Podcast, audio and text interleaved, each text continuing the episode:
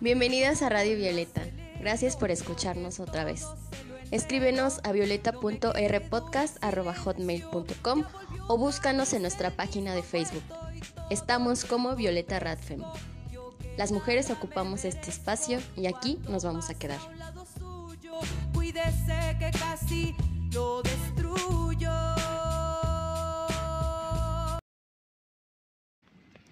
Radio Violeta, segunda temporada. Quédate con nosotras.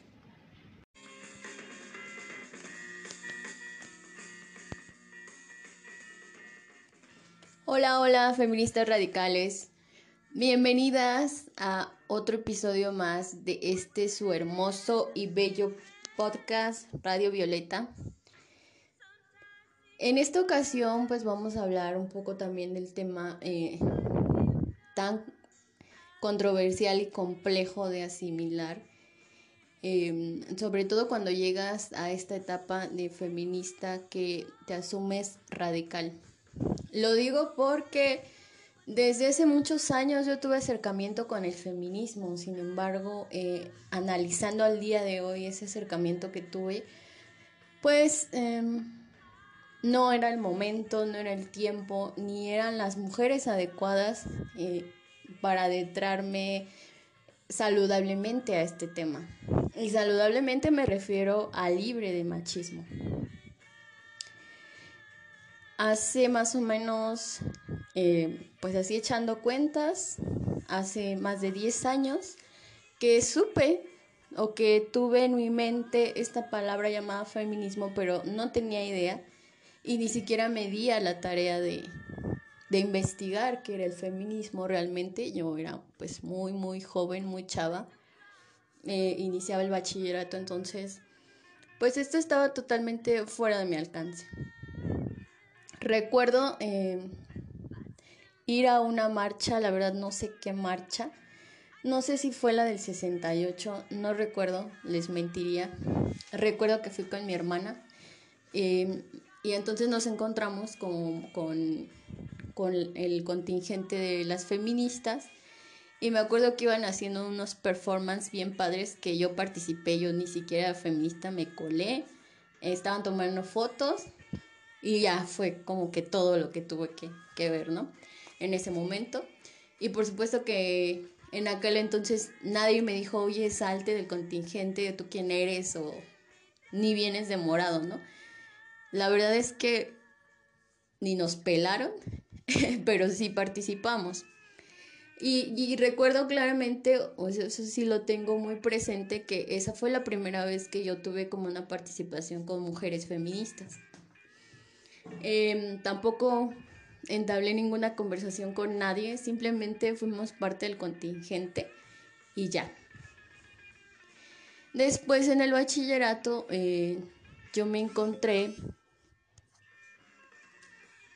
con que uno de mis profesores que me daba antropología decía que él era feminista. Ahora digo que es el feminista y que sé que los hombres no tienen por qué ser feministas.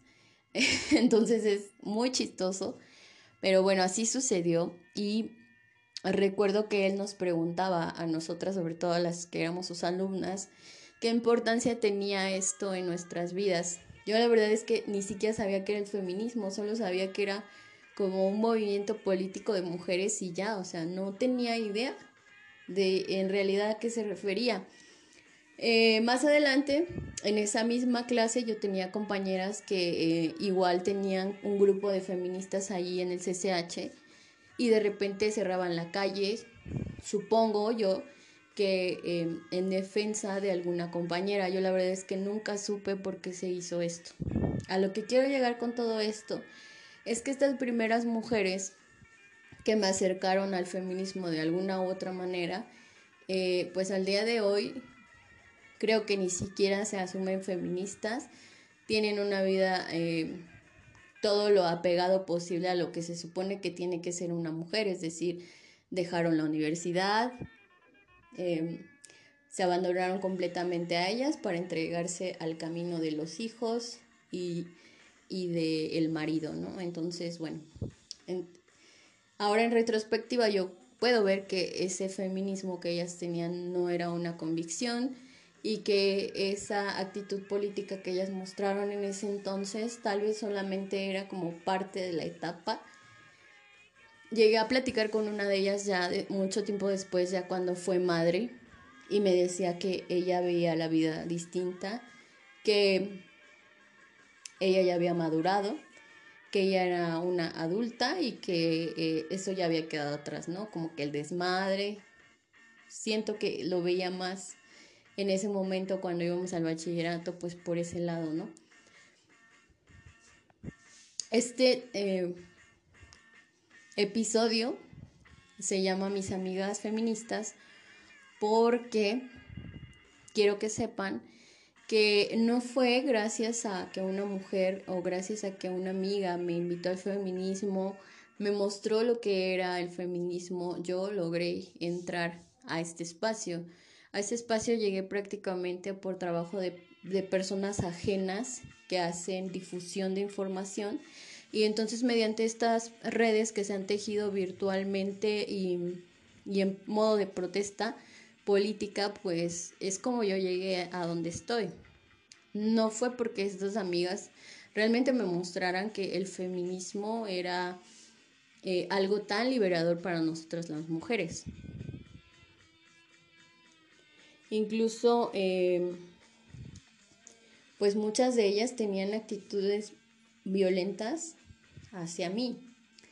Es decir, con una compañera que se decía feminista, eh, tenía muchos conflictos con mi primer pareja porque eh, entre los dos decían que yo era la loca de la relación, que yo era la celosa, que era mi culpa todo, que es que yo no era romántica y todo era siempre yo, ¿no? Entonces ahora digo, eh, pues ¿qué onda con el feminismo de esta morra? No le estoy juzgando, no le estoy criticando, pero sí quiero que Em, resaltemos esto, que em, aunque te sientas cerca de una feminista, aunque tengas relaciones entabladas con una feminista, si sigue reproduciendo violencias machistas, no estás segura ahí. Y yo no estaba segura. Y cortar una relación con esta mujer que yo consideraba en ese entonces mi mejor amiga, eh, pues me resultó bastante cansado y bastante complejo. Pasaron muchos, muchos años para que yo entendiera que ella no me hacía bien, que yo debía de cortar eh, pues con esa relación, ¿no? Lo último que me orilló, ya una vez que ella dejó de asumirse feminista, lo último que me orilló a querer alejarme de ella fue que cuando estaba con este violentador del Partido Comunista, me dijo pues que yo tenía mucha suerte porque ese güey se había fijado en mí, haciendo referencia como que me estaba haciendo un favor. Y eh, yo tenía, eh, pues como que agradecer, ¿no? Que la vida me había hecho esta gracia divina. Y como yo en ese momento estaba pasando por una crisis económica súper culera, este, me dijo, es que, güey, o sea, te sacaste la lotería, porque te puedes embarazar de él y quedarte a vivir en su casa y así ya tienes casa, ¿no? Porque como yo estaba rentando, em, sí se me complicaba mucho eh, sacar todos mis gastos. Entonces eso, eso fue lo que me dijo ella. Y para mí eso se me hizo tan mediocre que ella creyera que eh, lo mejor que me podría pasar en la vida a mí porque valgo tan poco para ella que lo mejor que me podía pasar era que este vato me embarazara y ya quedarme a vivir ahí como em, un mueble más, ¿no? Sin preguntarme si yo tenía metas, eh, sabiendo ella que sí las tenía. Entonces yo dije, o sea, ya no puedo continuar con esto. Y en ese momento yo no me asumía como tal, ni siquiera feminista, pero sí era demasiada la rabia que yo tenía de decir, em, ya no puedo seguirte escuchando, no puedo seguirme comiendo toda esta basura todos los días que quieren que coma. Y todavía eh, estas personas muestran un enojo porque tú no estás permitiendo que te sigan violentando, pero es que sí es todo esto. Y así fue mi historia con mis amigas feministas. La verdad es que para mí eh, las cosas no fueron así. Ahora en mi etapa de terapeuta, trato de hacerlo distinto. Eh, yo he cambiado este esquema y me cuestiono mi propio feminismo, me cuestiono mis violencias, por supuesto que sigo teniendo y estoy trabajando en ellas. Eh, asumirlas y reconocerlas, pues es, es algo primordial en el trabajo de la autosanación. Y espero lo mismo de todas las, las mujeres que se asumen feministas al día de hoy. Eh, me parece muy, em, muy poco mm, asertivo de, parte de muchas mujeres que se asuman feministas, que digan soy feminista, pero no hagan nada más que decir que son feministas. Yo las invito a tomar acciones y primero que nada pues asumir actitudes ustedes mismas, Ustedes solitas cuestionense, ustedes solitas trabajen en ustedes mismas y verán cómo sus relaciones empiezan a cambiar, cómo la demanda eh, en la relación social con cualquier persona que sea va a implicar un cambio. Ese cambio que está sucediendo en ustedes, esa depuración que está sucediendo en su interior, en su pensamiento, en cómo estamos estructuradas, se va a ver reflejado también en las relaciones que eh, pues vamos a entablar de aquí en adelante. Es así, yo creo, que eh, ha sido el proceso para muchas, que yo, por ejemplo, eh, pues me he encontrado con estas mujeres que, son feministas, se asumen feministas, pero eh, son realmente consideradas. Siguen siendo tan consideradas con personas que han sido violentadores que a mí no me cabe en la cabeza que esto siga sucediendo, que crean que limitar la voz de un hombre porque no sabe lo que es nacer como nosotras nacimos, que eso sea violencia. ¿En qué momento se está convirtiendo en violencia nuestra opinión y nuestra propia seguridad? Por supuesto que vivimos en un eh, sistema patriarcal que nos va a decir todo el, el, sí, en todo momento que nosotras pues somos las que estamos mal, lo de siempre, ¿no? Estamos locas, exageramos, histéricas, bla, bla, bla, bla, bla. Todo este cuento que ya no sabemos que hacen para callarnos, que en realidad es lo que buscan, buscan ridiculizarnos y creo que muchas de nosotras hemos demostrado y podemos seguir demostrando que somos muchísimo mejores y más inteligentes. Entonces, pues esto no es más que una batalla dentro del mismo feminismo.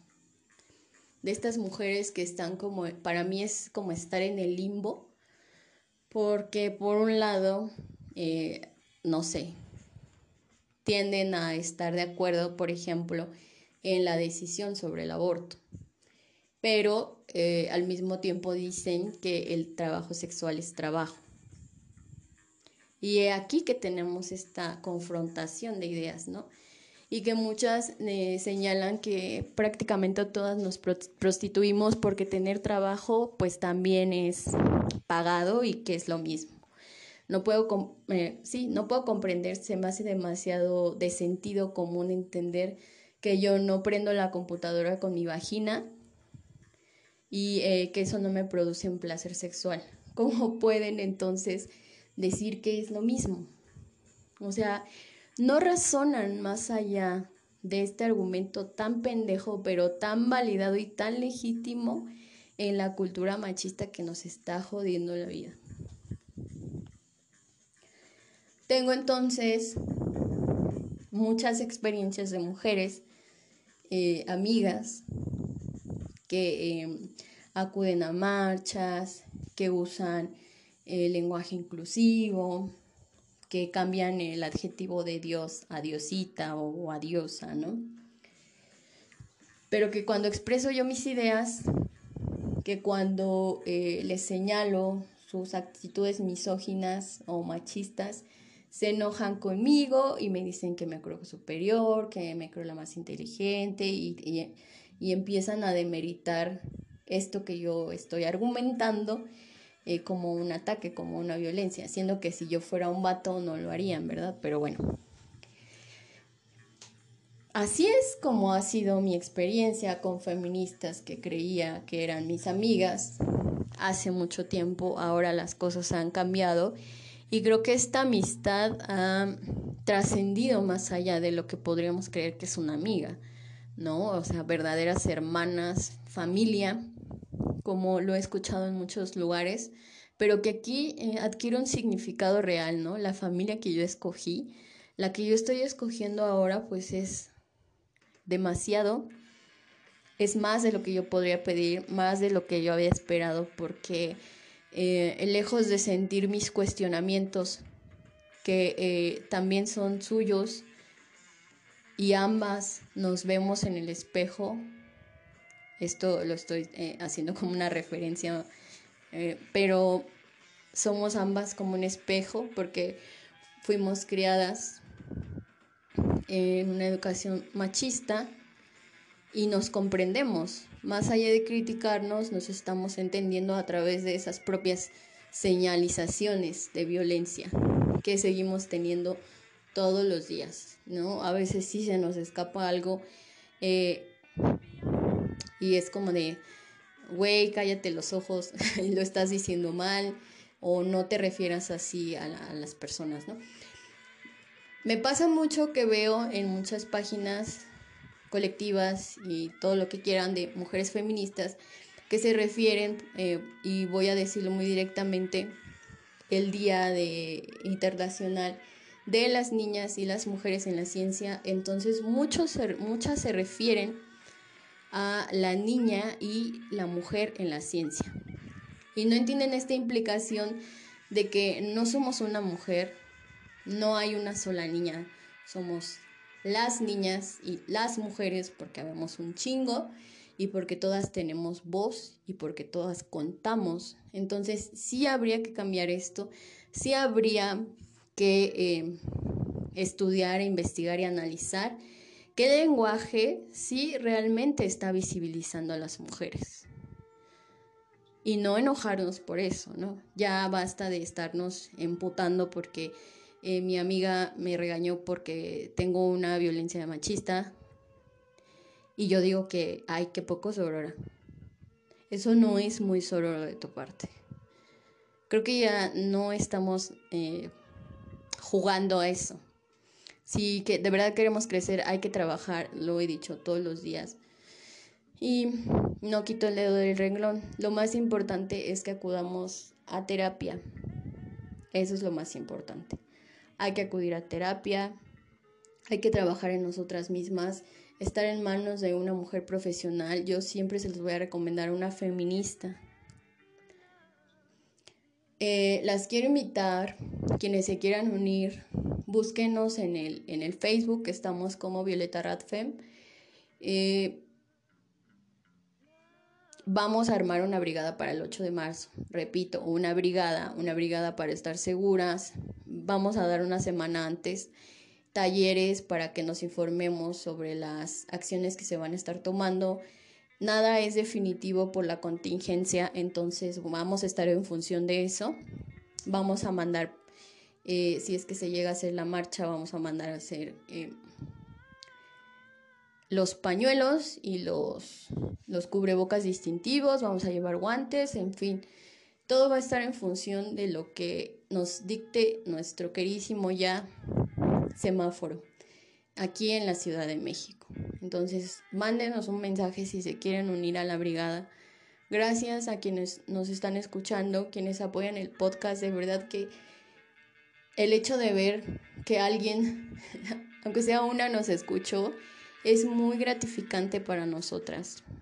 Entonces, Cuídense mucho, estamos eh, ahí en el Facebook, estamos en Instagram. Ahí vamos a estarlas invitando también constantemente a que escuchen los otros episodios. Por mi parte ha sido todo. Buenas noches, buenas tardes, buenos días.